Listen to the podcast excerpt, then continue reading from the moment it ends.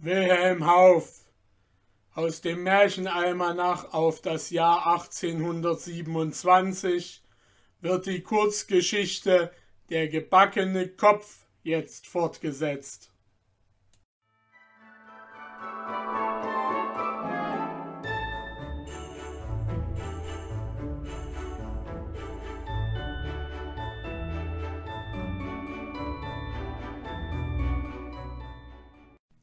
Der Unglückliche, welcher ausgestellt war, war angeklagt worden, ein mohammedanisches Kind gestohlen und getötet zu haben, wie sie es in Persien und der Türkei oft getan.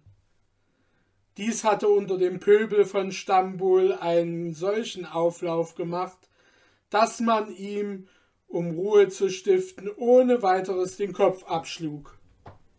Seine Enthauptung hatte man absichtlich vor der Türe eines Griechen vorgenommen und befohlen, den Leichnam drei Tage dort ausgestellt zu lassen, ehe er begraben würde. Der Beamte, der dies angeordnet, hatte nämlich geglaubt, der Grieche würde dadurch bewogen werden, eine hübsche Summe zu bezahlen, damit etwas so Schändliches von seiner Tür geschafft würde. Aber unbekümmert um die Folgen, obgleich man gewöhnlich Unglück aus einem solchen Gegenstand weissagt, hatte der Grieche seine Fenster geschlossen, denn er wollte seinen Unterdrückern diese Summe nicht zukommen lassen. Außer den Muselmännern selbst wagten es wenige Leute, diesem Ort sich zu nahen, aus Furcht, die Obrigkeit möchte, um allen Schimpf über die Giaurs zu bringen, einen vorübergehenden nötigen, den Kadaver nach dem Begräbnisplatz zu tragen. So wurde der greuliche, ekelhafte Körper sich selbst überlassen, und Yanaki hatte gute Gelegenheit, den Kopf ungesehen loszuwerden. Nach und nach aber wurden die Straßen lebhafter, das Gedränge größer, man entdeckte den zweiten Kopf, und eine große Menschenmenge sammelte sich umher. Es lief das Gerücht, dass ein Wunder geschehen sei, denn es wäre ein toter Jude mit zwei Köpfen zu sehen. Diese außerordentliche Kunde ging von Mund zu Mund, bis die ganze Stadt in Bewegung war und alles zuströmte, das Wunder in Augenschein zu nehmen. Der Sanhedrin verkündigte, es müsste sich etwas ganz Besonderes mit ihrem verfolgten Geschlechte ereignen. Rabbiner sah man ab und zu rennen, und die ganze Gemeinde war um den toten Körper versammelt. Sie erwarteten nichts Geringeres, als dass er alsobald aufstehen, seine beiden Köpfe aufsetzen und sie aus den Klauen ihrer Unterdrücker losmachen werde. Aber zu ihrem Unglück kam ein Janitschar des Wegs, mischte sich in den Haufen, betrachtete den überzähligen Kopf genau und rief dann in Zweifel und Erstaunen Allah, Allah, Allah. Das sind nicht die Köpfe von Ungläubigen. Einer davon ist der Kopf von unserem Herrn und Meister, dem Aha der Janitscharen. Und als er mehrere seiner Kameraden sah, rief er sie zu sich und teilte ihnen seine Entdeckung mit. Sie gerieten in Wut und gingen hin, diese Nachricht der ganzen Orta mitzuteilen. Die Neuigkeit verbreitete sich schnell unter dem ganzen Heer der Janitscharen. Sie erregten einen beunruhigenden Auflauf, denn noch war es in der Stadt nicht bekannt worden, dass ihr Anführer, dem sie sehr zugetan waren und den sie immer selbst wählen, auf Befehl des Sultans umgebracht worden war. Was? sprachen sie unter sich, ist es nicht genug, so verräterisch mit uns umzugehen und uns unseres Anführers, den wir liebten, zu berauben? Sollen wir auch noch mit solcher Verachtung behandelt werden? Was, den Kopf eines hohen Janitscharen Ahas unter die Füße eines Juden zu legen? Wohin sind wir gekommen? Nicht wir allein sind beschimpft, die Religion ist entweiht, erniedrigt, geschändet. Nein, es ist eine unerhörte Frechheit, ein Schandfleck, der nie getilgt werden kann, außer durch Ausrottung der ganzen Rasse. Aber wer hat diese Tat begangen? sprachen sie weiter. Wie kam der Kopf hierher? Ist das ein Stückchen von diesem hündischen Visier? Hat gar der Fendi oder die fränkischen Gesandten, die Verräter, die Hand dabei im Spiel? Walla, willa, talla! Bei der heiligen Kaaba, bei dem Barte Osmans, bei dem Schwerte Omars, das schreit um Rache. Jetzt fliehen die Juden nach allen Seiten, verbergen sich mit Angst vor den wütenden Türken. Die Türken sammeln sich mit Geschrei und wüten in Gruppen, mit Pistolen und Säbeln bewaffnet. Sie schwören allem, was ihnen in den Weg kommt, Rache. Die engen Straßen von Stambul mit den schlechten, niedern Häusern geben ein Bild des schrecklichsten Aufruhrs. Alles drängt und treibt sich, alles spricht und schreit, alle Blicke sind voll Wut oder Lüstern nach Mord und Beute. Aber wie sah es indes im Palast des Sultans aus, werdet ihr mich fragen. In jener Nacht, wo der Schneider dort aufwartete, hatte der Sultan heimlich den Befehl gegeben, dem Janitscharn A., der allerlei Unruhen gestiftet hatte, den Kopf abzuschlagen. Und so begierig war er auf die Vollstreckung seines Befehls, dass er anordnete, man solle den Kopf in dem Augenblick, wo er abgeschlagen wäre, vor ihn bringen.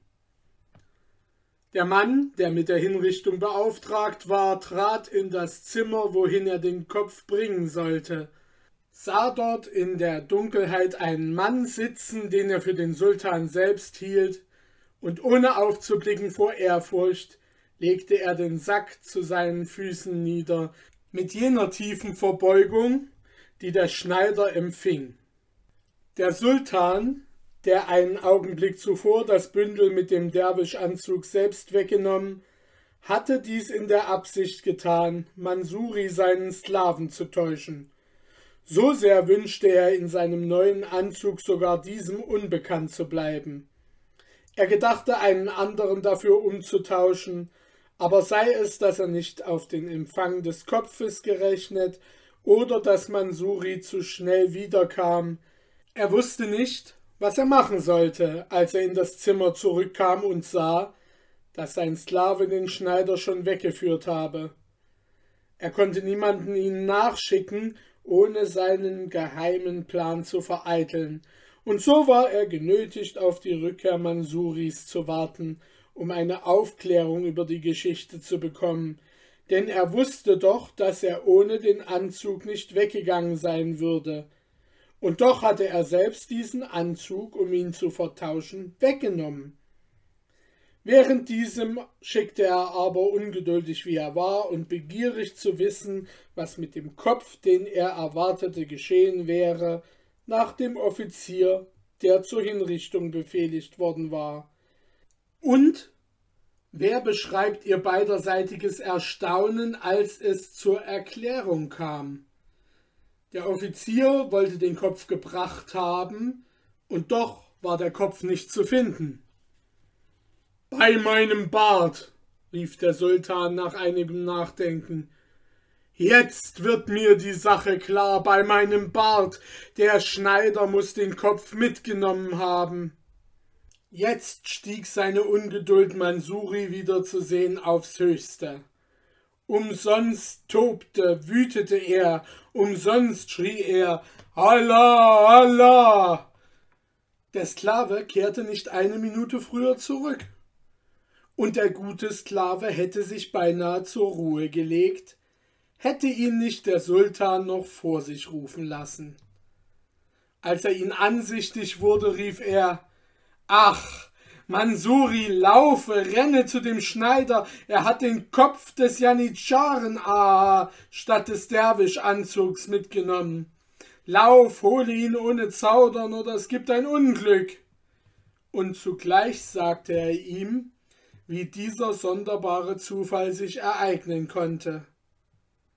Mansuri seinerseits war nicht wenig in Verlegenheit. Er wusste zwar die Flickbude des Schneiders, aber sein Haus war ihm unbekannt. Doch um die Ungeduld seines Herrn nicht zu steigern, machte er sich auf, um den Schneider aufzusuchen, und ging nach jener Bude in der Hoffnung, von den Nachbarn zu erfragen, wo der Schneider wohne. Aber es war zu früh am Tage, der Trödelmarkt war noch nicht geöffnet, und nur eine Kaffeewirtschaft wurde eben für die Kunden zugerichtet. Aber auch dort konnte er nichts erfahren. Da fiel ihm zum Glück bei, dass ihm Babadul gesagt hatte, er sei der Muezzin an der kleinen Moschee auf dem Fischmarkt. Dorthin richtete er seine Schritte. Gerade wurde der Asan, der Aufruf zum Gebet, von allen Minarets herabgesungen, und er durfte hoffen, den Kopfdieb mitten in seiner Einladung an die Gläubigen zum Gebet anzutreffen. Als er sich der kleinen Moschee näherte, hörte er eine alte, quiekende Stimme, welche die Stille des Morgens zitternd durchbrach. Er glaubte Babaduls Stimme zu erkennen, und er hatte sich nicht geirrt, denn als er unter dem Minaret stand, sah er den alten Kerl, wie er auf der Galerie umherging, seine Hände hinter die Ohren haltend, indem er mit weit aufgerissenem Mund seine Einladung ausschrie. Als aber der Schneider sah, wie Mansuri ihm zuwinkte, blieb ihm das Glaubensbekenntnis im Halse stecken, und er soll aus Furcht wegen des Kopfes Rechenschaft geben zu müssen, solch sonderbare Töne ausgestoßen haben, dass die Gläubigen in der Nachbarschaft, die auf dem Gebetsruf genau achteten, kein geringes Ärgernis nahmen an der Art, wie der Schneider Muezzin sein Amt verrichtete. Dieser aber stieg hastig herunter, schloss die Türe hinter sich ab, welche zur Treppe führte und traf Mansuri auf der Straße. Er wartete nicht ab, bis ihm über das fernere Schicksal des greulichen Gegenstandes Fragen vorgelegt würden, sondern griff den Sklaven sogleich wegen des Streiches an, den er ihm, wie er glaubte, gespielt habe. Was seid ihr doch für ein Mensch, sagte er, einen armen Mann wie ich bin so zu behandeln und sein Haus wie ein Beinhaus zu betrachten. Ich glaube, ihr kommet bald, um auch noch das Blutgeld zu fordern. Freund, entgegnete Mansuri, was schwatzt ihr nur? Seht ihr nicht selbst, dass ein Irrtum obwaltet?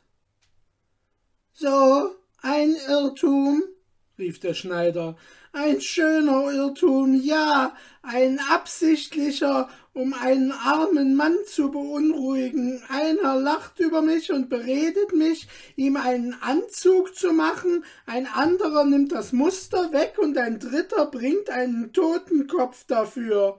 Allah, Allah, in die Klauen eines Nestes voll Schelmen bin ich geraten, unter eine Versammlung von Schurken.